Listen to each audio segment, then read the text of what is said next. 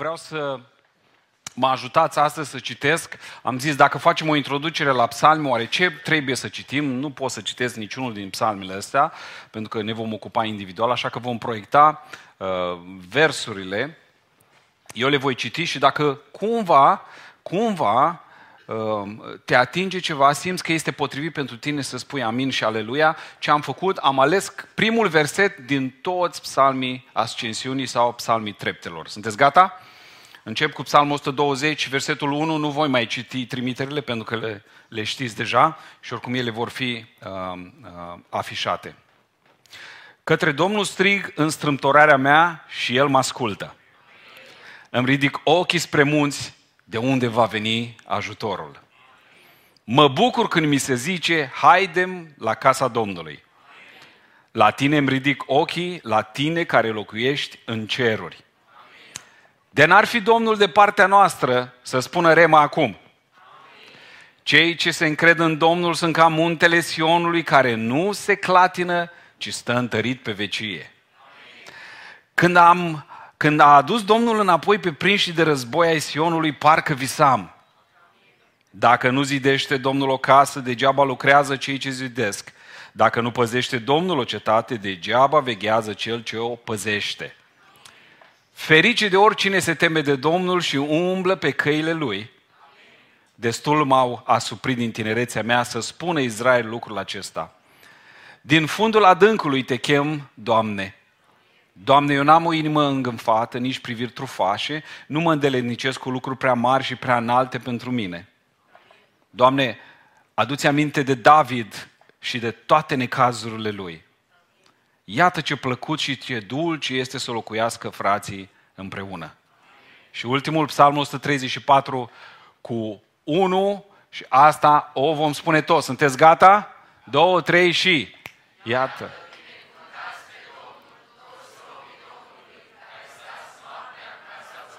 Și cei care stați dimineața în casa Domnului, vă rog să reocupați locurile. Suntem azi la debutul noului an bisericesc și ca de obicei, cum v-am uh, obișnuit, debutăm o nouă serie de predici și uh, de asemenea un nou material, care este același de fapt pentru grupurile de casă, care se intitulează Psalmii Ascensiunii, Psalmii Urcării sau Psalmii Treptelor, cum îi numește uh, Cornilescu. Vă mărturisesc ceva, pentru că suntem numai noi aici. De fiecare dată când încep o nouă serie de predici, sunt ca un copil uh, într-un magazin de jucării.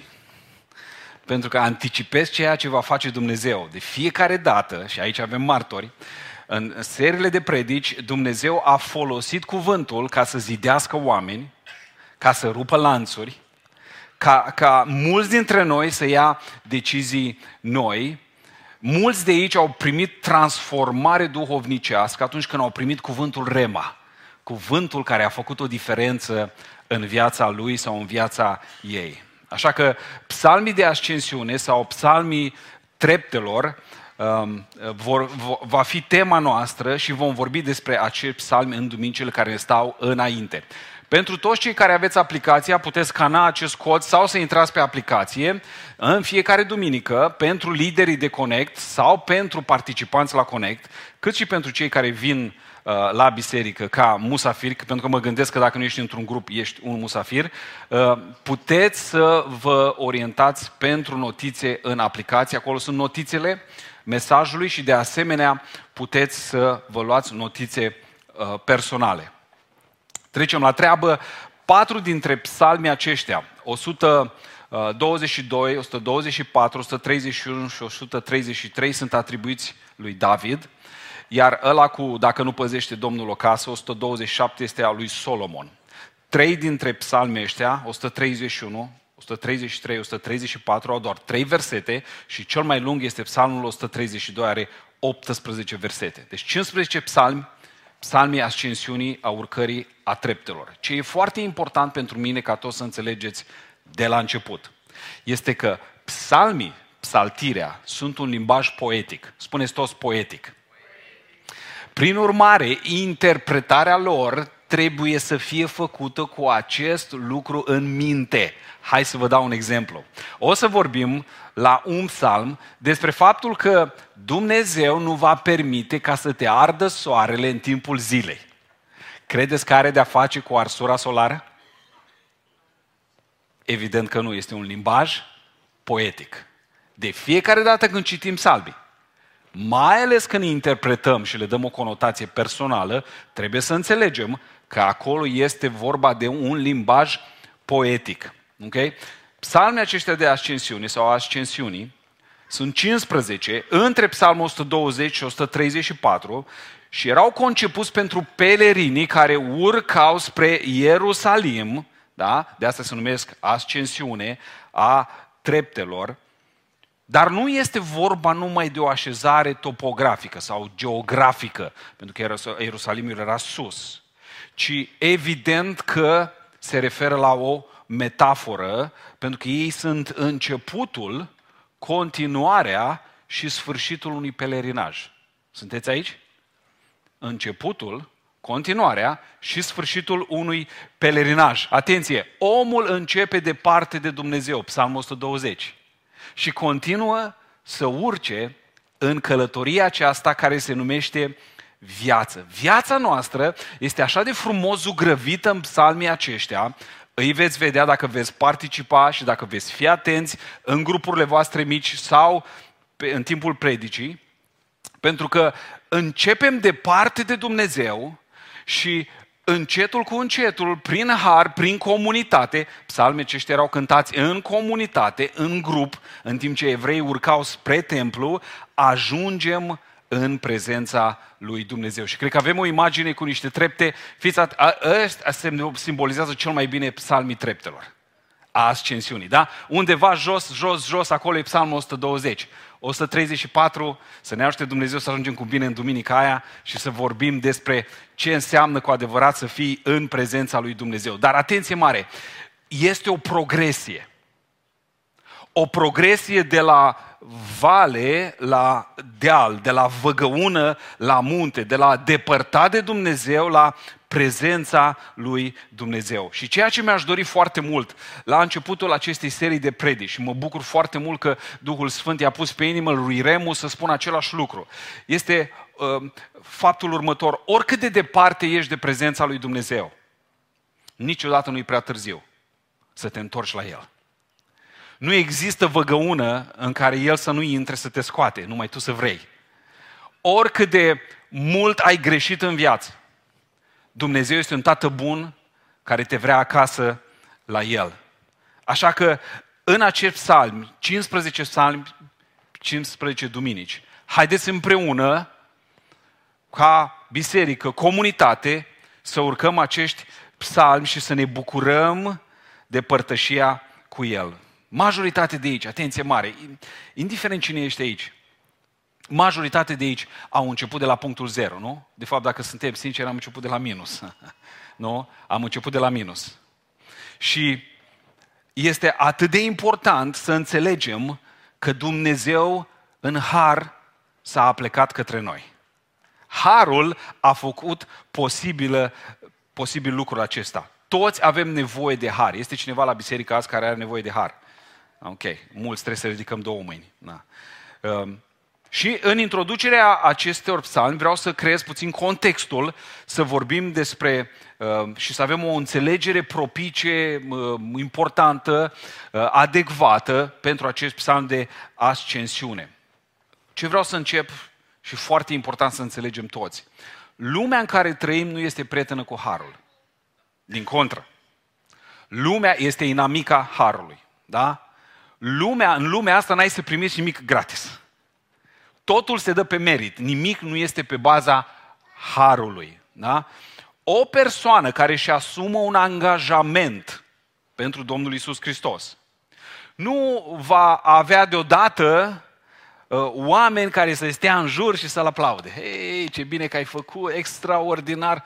Din contră, majoritatea prietenilor, majoritatea cunoscuților, cei de la școală, din facultate, mulți dintre noi din familii, se vor uita așa foarte ciudat, poate nu ostil, dar există o, o acumulare de dezaprobare, de nedumerire, de indiferență față de ceea ce ai făcut. Și, atenție mare, lucrurile acestea sunt foarte, foarte greu de gestionat. Biblia ne avertizează că pe calea aceasta cu Dumnezeu, împreună cu Dumnezeu, vor fi multe dificultăți. Hristos a spus, vă avertizez, vă spun, în lume veți avea necazuri, dar îndrăzniți, eu am biruit lumea. Okay? Sunt două lucruri majore despre care vorbește Biblia. Două lucruri care ne vor, uh, ne vor împiedica înaintarea. Care se luptă să ne tragă înapoi. Primul, o știți deja, este firea. Este cel mai mare dușman îți ești tu. Ok? În fiecare dimineață te uiți în oglindă, după ce te-ai bărberit sau nu te-ai bărberit și spui, eu azi trebuie să mă înving pe mine. Eu îmi sunt cel mai mare inamic. Firea este cea mai mare problemă. Doi, viclenia diavolului. Diavolul este acel inamic care vrea cu tot din adinsul să ne tragă înapoi de prezența lui Dumnezeu. Și un lucru foarte important pe care trebuie să înțelegem este că la aceste două ispite majore, acești doi dușmani, inamici, firea și diavolul, uh, mediul în care trăim noi nu ne ajută foarte mult. Ne trage în jos precum gravitatea. Noi trebuie să urcăm. Ascensiune, despre asta vorbim, ne trage. Știți ce? Faptul că lumea în care trăim este proteică. Proteică înseamnă, nu de la proteină vine, ci înseamnă că se schimbe în mod uh, radical, se schimbă permanent. Ce vreau să spun cu asta? Ispitele pe care le-au avut bunicii noștri în, uh, să spunem, al doilea război mondial, sunt total diferite de ispitele pe care le avem noi azi. În virulență ele sunt la fel, dar ispitele sunt total diferite. Bunicii noștri nu știau ce e aia Insta, nu știau ce e aia, uh, era să spun un, un de asta de unde nu trebuie să intre bărbații, ok? Dar poate dau idei unora dintre voi. Dar ați înțeles voi ce vreau să spun, da? Bunicii noștri nu știau de astea. Și pentru că lumea se schimbă în mod constant, suntem de multe ori prinși ca peștele ăla din apă care nu vede impuritățile din apă. Pentru că trăim în, în, în această atmosferă. Vedeți, când Biblia spune cosmos, cuvântul este pentru lume, Biblia se referă la o atmosferă. Ok? O atmosferă. Și mulți oameni din jurul nostru, chiar dacă nu-L cunosc pe Dumnezeu, anticipează că ceva nu este bine, nu este în regulă. Exact cum dimineața încerci să-ți duci copiii la școală și intri în toate gropile. Pentru că îți dai seama că au început să spargă exact când a început să școala, nu? Și te enervezi și adânc în tine îți dai seama, băi, ceva nu este în regulă. În lumea asta. Ceva nu este în regulă. În lumea asta lucrurile nu sunt făcute bine, corect, etic. Și inamicul acesta, lumea, vrea să ne tragă, vrea să ne corupă, această atmosferă spirituală în care trăim erodează credința, risipește speranța și corupe dragostea. Dar e mult prea greu câteodată să pui degetul pe ceea ce nu este bine. Suntem de multe ori că ăla care s-a dus la doctor și a zis, doctore, mă doare peste tot. Cum adică, mă, unde doare? Ce pun degetul aici, au ce mă doare, pun degetul aici, au ce mă doare, pun degetul la burtă, au ce mă doare, la picior, au ce mă doare, la cap, au ce mă doare, doctore ce am? Băi, ai degetul rupt. Asta e singura explicație. Și mulți dintre noi așa trăim, ne doare tot, dar nu știm de ce, e degetul rupt. Firea, diavolul și lumea care încearcă să ne tragă din prezența lui Dumnezeu. Și prima întrebare pentru noi astăzi, pe care trebuie să ne o punem fiecare dintre noi, este următoare. Ești turist sau pelerin? Turist sau pelerin? Fiți atenți. Un aspect deosebit de dăunător al lumii în care trăim, deci chestie foarte importantă pe care trebuie să o înțelegem la începutul acestor psalmi, este că uh, este o idee în, în, în mintea multora dintre noi că tot ce este bun și valoros se poate obține repede. Și asta este o, o mare, mare greșeală. Fiți atenți. O mulțime de familii tinere în generația noastră își doresc să aibă uh, uh, o familie matură, stabilă, frumoasă, dar ei vor imediat, dacă se poate, în a treia lună de căsătorie. Nu se poate lucrul ăsta. Uh, mulți tineri care abia au început cariera se uită cu invidie la șefii lor, care trecuți de jumătatea vieții și își doresc ce au ei, dar nu înțeleg că ăia au obținut prin acumulare. Lucrul ăsta nu se poate peste noapte. Mulți din generația noastră presupun că dacă uh, vrei ceva valoros, acel lucru valoros și important se poate obține rapid și eficient. Atenția noastră este condiționată, atenție mare, generație 2021, uh, este condiționată de reclame de 30 de secunde. Simțul realității a fost aplatizat de prescurtări. LOL, OMG, MS, da?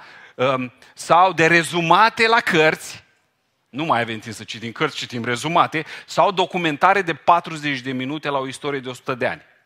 Okay? Mintea modernă vrea, cu tot din adinsul, repede. Să obțină repede, dacă se poate să-mi spui cât de repede și să-mi dai soluția rapid. Ei bine, atenție mare, pocăiților, ascultați-mă bine. No, ori diavolul ăsta, ori nu știu cine ai. Okay? Nu-i vina ta că toți primim. Nu se fă probleme, e ok. Ne concentrăm pe ce, ce este important. Fiți atenți, pocăiților. Nu este greu într-o astfel de atmosferă să convingi pe cineva care are nevoie de Dumnezeu. Asta nu e greu. Știți ce e mai greu? E mai greu să rămână constant în credință. Acolo este problema cea mai mare. Este teribil de greu să-i susții interesul, pentru că ceea ce îi spui tu despre Isus, da, este prezinte interes până la următorul reel, știre sau serial pe Netflix. Um, milioane din, de, din oamenii care trăiesc în jurul nostru, în cultura noastră, iau multe, multe decizii pentru Hristos. Milioane se întorc la El. Problema este că ne confruntăm cu o rată înfiorătoare de oameni care iau decizii și se întorc înapoi de unde au plecat. Exact ce am auzit mai devreme. Sunt uluitor de mulți oameni care se pocăiesc, se întorc la Dumnezeu și apoi ajung din nou de unde au plecat. Reiau prieteniile, reiau aceeași viață. Mulți Uh, pretind că sunt născuți din nou, dar dovezile pentru, crești, pentru un creștinism matur sunt foarte slabe.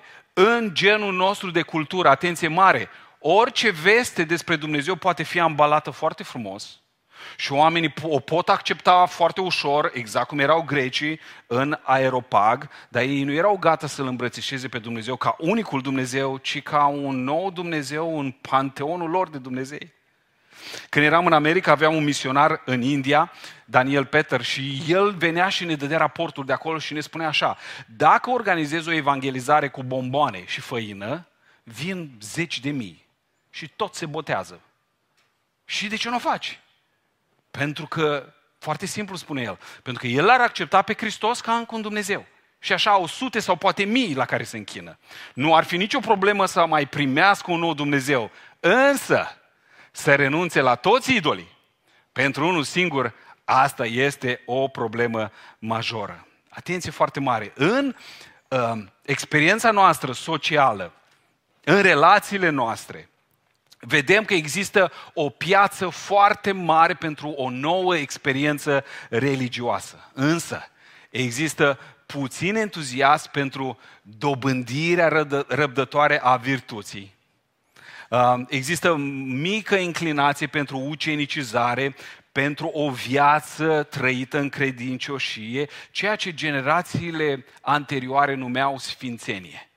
Asta, asta nu prea găsim în generația în care trăim, pentru că generația noastră este apăsată de această mentalitate de turist. Există conceptul de Uber Church. Ați auzit de asta?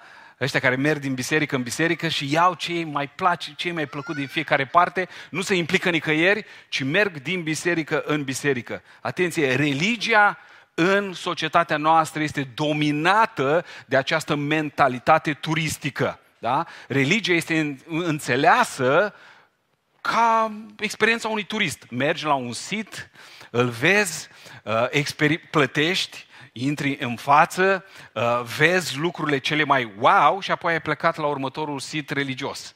Despre asta este vorba, asta este, asta este generația în care trăim.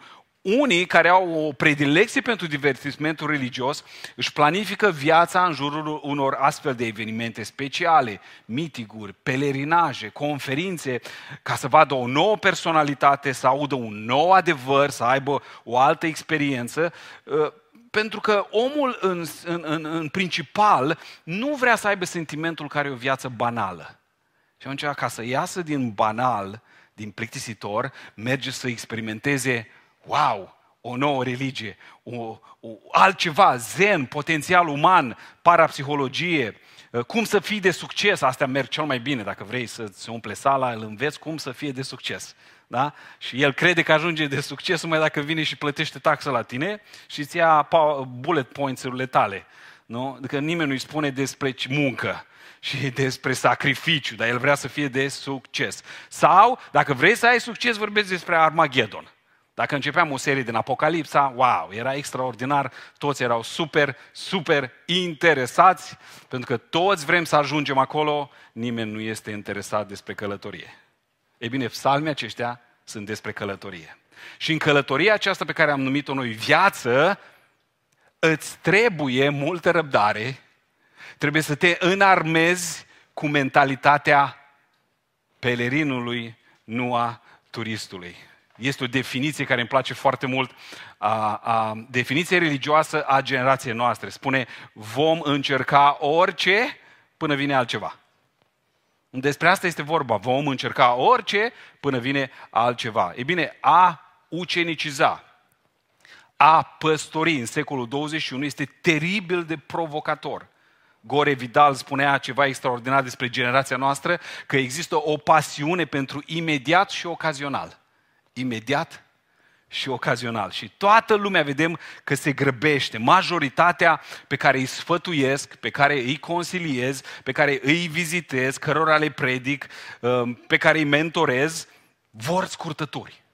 Vor să-i ajut, de fapt, mi-am dat eu seama, să completeze un formular ca să obțină credit instantaneu, în eternitate, adică, da? Adică să fie check, check, check și sunt ok cu Dumnezeu, dar dacă se poate, repede că n-am timp. Nu? Majoritatea așa sunt. Sunt nerăbdători să aibă rezultate și au adoptat stilul acesta turistic pentru că își doresc numai punctele culminante. Când e cea mai tare conferință? Când este cea mai tare predică? Când vine cel mai bun vor, vorbăreț, era să spun vorbitor. Uh, când vine cel mai tare cântăreț? Da? Nu, numai că un pastor sau un lider de grup de casă nu este un ghid turistic. Da, noi, noi, noi nu suntem ghizi turistici. Da? Viața creștină nu se poate maturiza, nu se poate concepe în parametrii aceștia.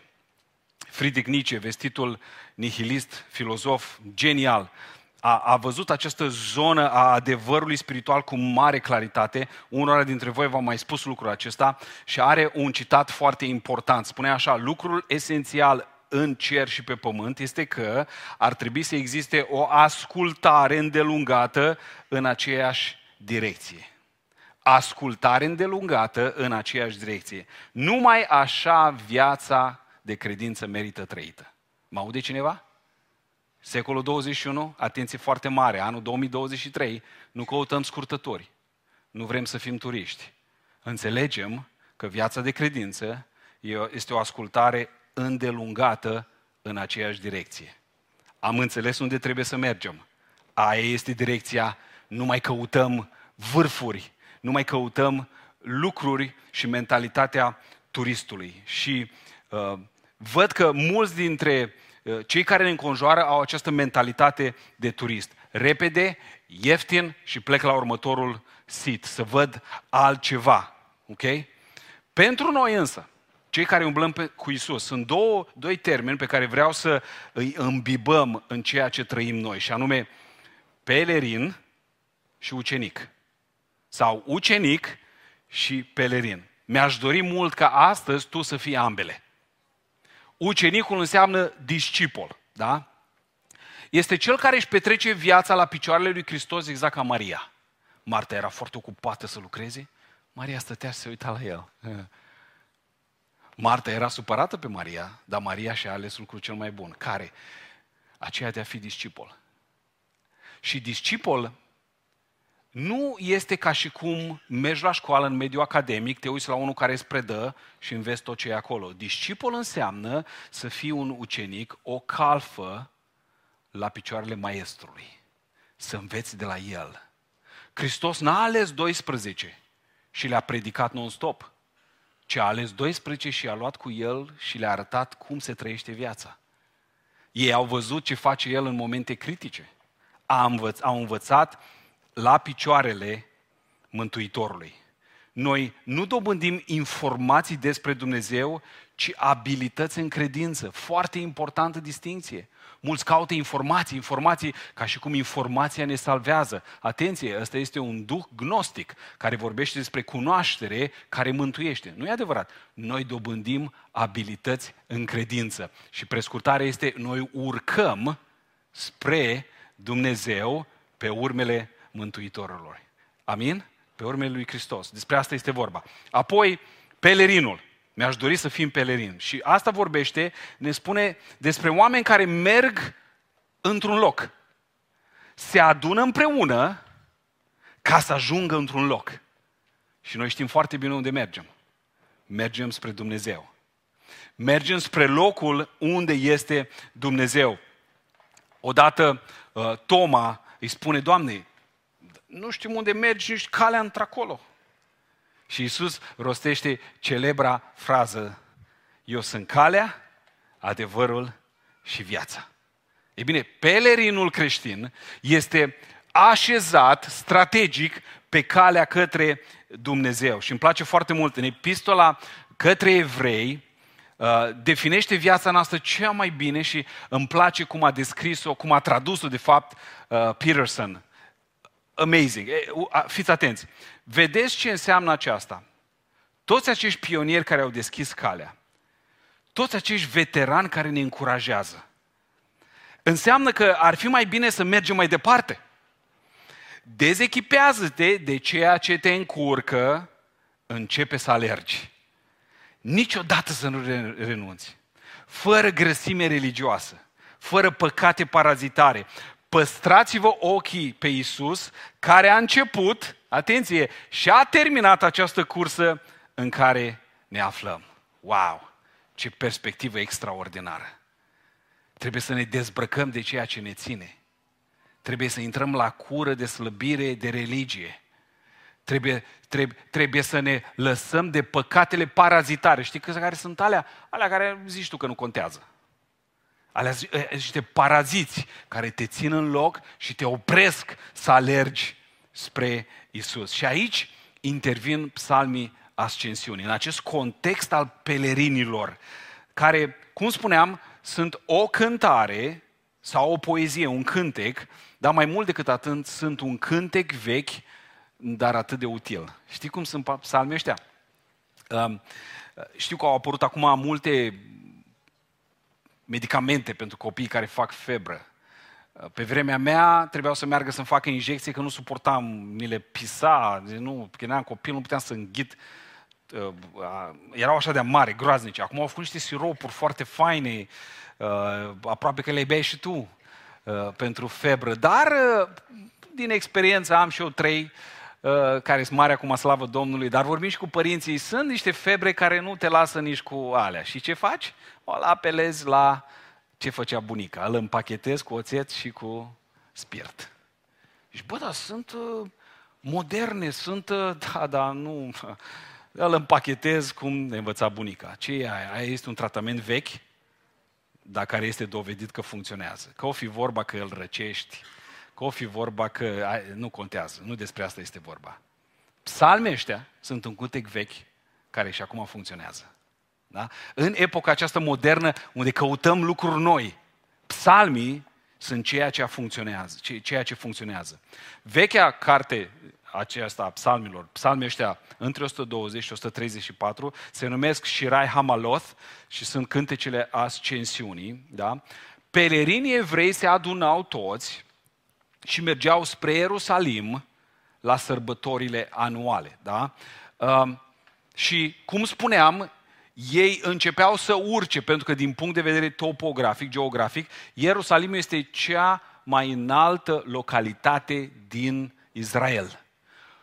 Evrei de oriunde veneau, din Palat, de la Cort, din Cocioabe, oriunde de unde veneau, ei trebuiau să urce spre Ierusalim, da? Și când începea urcarea, pelerinul începea să cânte psalmul 120 și când ajungeau cu toți acolo în cor, ajungeau la psalmul 134. E bine, asta este nu doar o ascensiune literară, cum spuneam, ci este și o metaforă, da? Călătoria la, la Ierusalim a reprezentat o călătorie departe de Dumnezeu până în prezența lui Dumnezeu. Da? Este o progresie, așa cum spuneam, și cred că asta avea uh, Pavel în Filipeni, unde spune el în capitolul 3, aleg spre țintă pentru premiul chemării cerește a lui Dumnezeu în Hristos Isus. So, atenție! Evreii de trei ori pe an făceau această călătorie spre templu, spre Ierusalim. Da? De trei ori pe an făceau lucrul acesta și urga, urcau în mod regulat spre templul de la Ierusalim. Care sunt sărbătorile?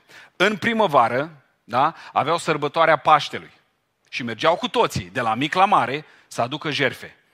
Apoi își renoiau angajamentele ca popor al legământului la sărbătoarea 50 Asta era începutul verii, da? cum facem noi remarcabil. Da? Exact la începutul verii, da? sărbătoarea 50 da? în ziua 50 sărbătorim și binecuvântăm pe Domnul, noi popor al legământului. Și apoi, în al treilea rând, se adunau ca o comunitate binecuvântată la sărbătoarea corturilor în toamnă, când era sărbătoarea roadelor.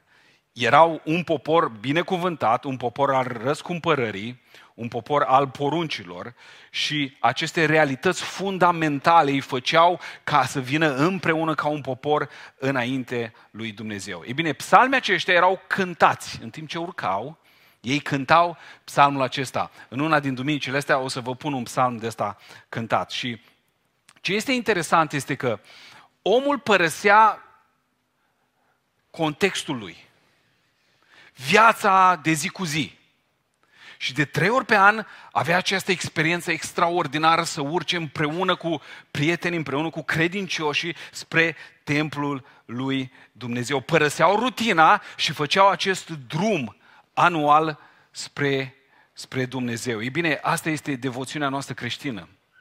De fapt, noi, duminica, când venim aici împreună ca popor al lui Dumnezeu, urcăm în mod metaforic spre templu, acolo unde este Domnul.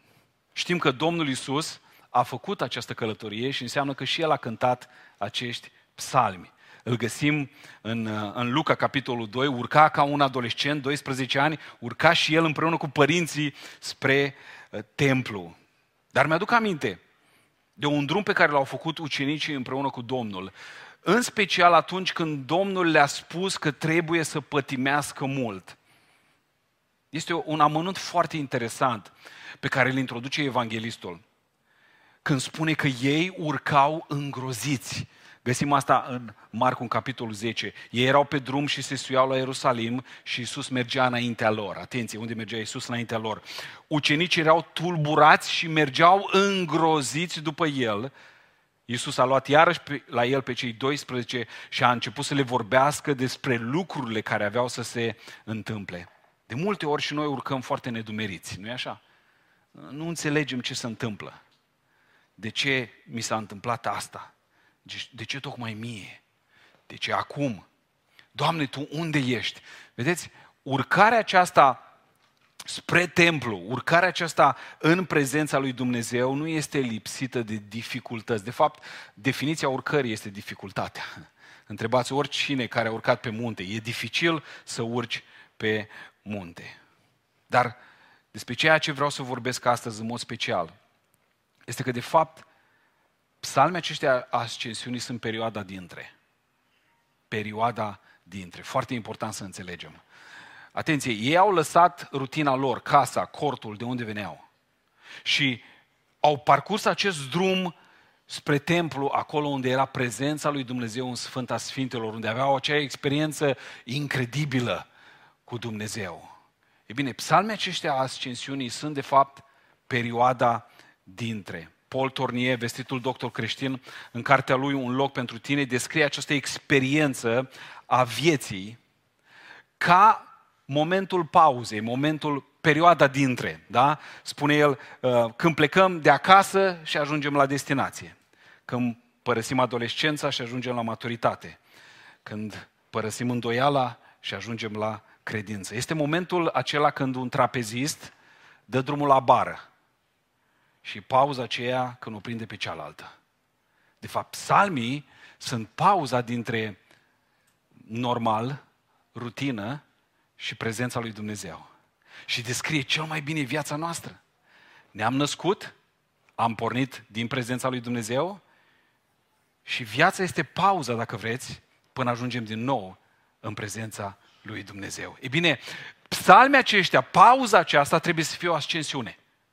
Trebuie să fie o direcționare spre templu, spre cortul întâlnirii, spre Sfânta Sfintelor, spre prezența lui Dumnezeu. De fapt, psalmii aceștia despre care vom vorbi, vom vorbi sunt, dacă vreți, treptele pe care noi trebuie să urcăm pentru a ajunge acolo în prezența lui Dumnezeu. Viața este, cum spuneam, trapezistul care își dă drumul și plutește prin aer. E perioada aceea de incertitudine, de, de nu știu dacă am să prind, nu știu, dacă, nu știu dacă să ajung.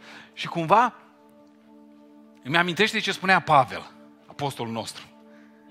El spunea, nu că l-am prins, dar mă lupt. Nu ca și cum deja am pus mâna pe bar.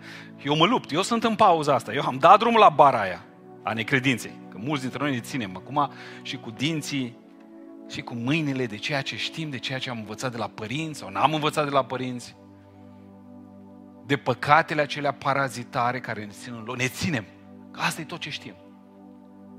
Ce e important pentru mine astăzi și cred că este din partea lui Dumnezeu, este ca să înțelegi că trebuie să dai drumul. Trebuie să dai drumul. Pentru că în partea asta la altă te așteaptă Dumnezeu. E bine, viața ta este, este perioada dintre naștere și moarte. De fapt, moartea nu este sfârșitul pentru noi, ci este abia începutul. Și psalmii aceștia descriu cel mai bine perioada dintre. Îmi place de Isaia. El spunea, Veniți să ne suim la muntele Domnului, la casa Dumnezeului Iacov, să ne învețe căile Lui și să umblăm pe căile Lui. Vedeți, toți care au dat drumul au nevoie de asistență, au nevoie de ajutor. De fapt, aici vine comunitate, dragilor. Fără comunitate nu suntem nimic. Când l-auzi pe unul că spune, oh, sunt creștin, dar sunt creștin acasă, nu pot să cred eu, credința mea personală, omul ăla, femeia aia nu știe ce vorbește. Psalmii aceștia erau cântați în grup. Ei se ajutau unii pe alții, pe trepte, pe urcare. Hai, nu poți, hai că te mai ajut eu, dă mie că-ți care eu ăla, hai vină încoace. Împreună mergem ca să ajungem în prezența lui Dumnezeu. Împreună. Nu putem să facem singuri treaba asta, dar împreună. Și ce îmi doresc cel mai mult este ca împreună să parcurzi, parcurgem această ascensiune, această urcare, această perioadă dintre, înțelege? Trebuie să dai drumul. Trebuie să dai drumul la tot ce ai crezut tu că e valoros și important. Pentru că Isus este în partea asta și așteaptă să-ți dea ceea ce este cu adevărat important, și anume viața veșnică. Eu sunt calea, adevărul și viața. Eu sunt calea, adică începutul, direcția, adevărul, asta este lucru pe care noi trebuie să țintim toată viața noastră, Hristos este adevărul și viața care vine la final. De fapt, ăla este începutul adevărat. De fapt, noi acum plutim în viața aceasta între două realități importante. Viața este ca un vis, ați auzit asta, nu? Ca un sunet care se duce. Atenție, s-a dus. Asta e tot. Asta s-a terminat imediat. Ce e important să înțelegem este că suntem într-o ascensiune spre Dumnezeu. Și pentru cei care încă mai aleg să trăiască ca turiști, atenție mare, e timpul să dai drum. Noi suntem ucenici, suntem pelerini. În călătoria aceasta suntem împreună, dar știm unde trebuie să ajungem. Acolo, în prezența lui Dumnezeu și aici, în prezența Lui, ne înveselim, deși Duhul nostru poate de, câteodată este trist. Avem nevoie de direcție, pentru că câteodată drumul este neclar. Da? Psalmii aceștia sunt ca un ghid, ca o hartă și îmi place foarte mult ce spunea William Faulkner. Zicea, uh, psalmii aceștia nu sunt monumente. Pentru că monumentul spune până aici am ajuns. Psalmii aceștia sunt urmele pașilor. Pentru că ele spun am ajuns până aici și am continuat mai departe. Foarte important, pocăitule, creștinule, atenție mare, foarte important să înțelegi. Nu e un monument unde am ajuns și yeah, am ajuns, m-am botezat, yeah, nu, nu, nu, nu, nu, abia ai început. Am primit Duhul Sfânt al lui Dumnezeu, yeah, extraordinar. Mm-hmm. Ăla nu e un monument, doar urme de pași. De fapt, de fapt, psalmii asta ne spun că sunt de fapt urmele pașilor lui Isus. Ce am citit mai devreme? Ei mergeau triști, fără să înțeleagă de ce mi se întâmplă asta. Sunt oare în locul potrivit? Doamne, de ce nu te revelezi? Doamne, nu știu. Uită-te jos la urmele pașilor lui. El este cel care merge înaintea noastră, căpetenia, călăuza noastră. Binecuvântat să fie numele Său. Haideți să ne ridicăm înaintea Domnului. Pentru că Isus este Cel care a urcat spre Ierusalim. Noi suntem cei care mergem pe urmile pașilor Lui. Și astăzi ce minunat este că sărbătorim masa Domnului. Pentru că vă spuneam cu alte ocazii, Masa Domnului nu este numai despre ce putem face noi aici și acum, ci masa Domnului este amintirea a ceea ce vom face atunci. Masa aceea extraordinară. Și în momentele următoare ne apropiem de masa Domnului. Invit pe toți slujitorii să vină aici în față și să ne pregătim să împărțim pâinea care reprezintă trupul și rodul viței care reprezintă sângele Domnului Isus. Suntem hmm, o comunitate care mergem pe urmele pașilor lui Isus. Urcăm. Câteodată este anevoios, dar avem garanția că El este cu noi. Nu avem mentalitatea turistului care vine să vadă ce e mai fain, ce mai nou, ci mentalitatea pelerinului, a discipolului. Stăm la, stăm, stăm la picioarele lui, ne uităm la pașii lui, vrem să ajungem neapărat acolo unde este El, pentru că El a spus, îndrăzniți, eu am biruit lumea. Eu mă duc să vă pregătesc un loc. De n-ar fi așa, nu v-aș spune altceva, vă spun adevărul. Acolo fiecare dintre voi veți avea un loc. Binecuvântat să fie Domnul. Ce minunat. Haideți să închidem ochii. Plecăm capul. Doamne, îți mulțumim că Tu ai urcat dealul Golgote pentru noi. Ca noi astăzi să fim în prezența lui Dumnezeu. Îți mulțumim că ai stat pe cruce și trupul tău a fost frânt pentru noi, dă azime astăzi valoarea trupului tău, Doamne. Îți mulțumim că acolo pe, pe cruce, cu cuile în mâini și în picioare, Tu ești Cel care ai vărsat sânge pentru păcatele noastre. Doamne, îți mulțumim că astăzi vei da valoarea rodului viței, valoarea sângelui Tău. Și astăzi când stăm în prezența Ta, la masa Ta, Doamne, să primim viață. Viață care vine de la Fiul Tău Isus. Tată, îți mulțumim că ești Domnul nostru și te binecuvântăm. În numele Lui Isus ne-am rugat. Amin.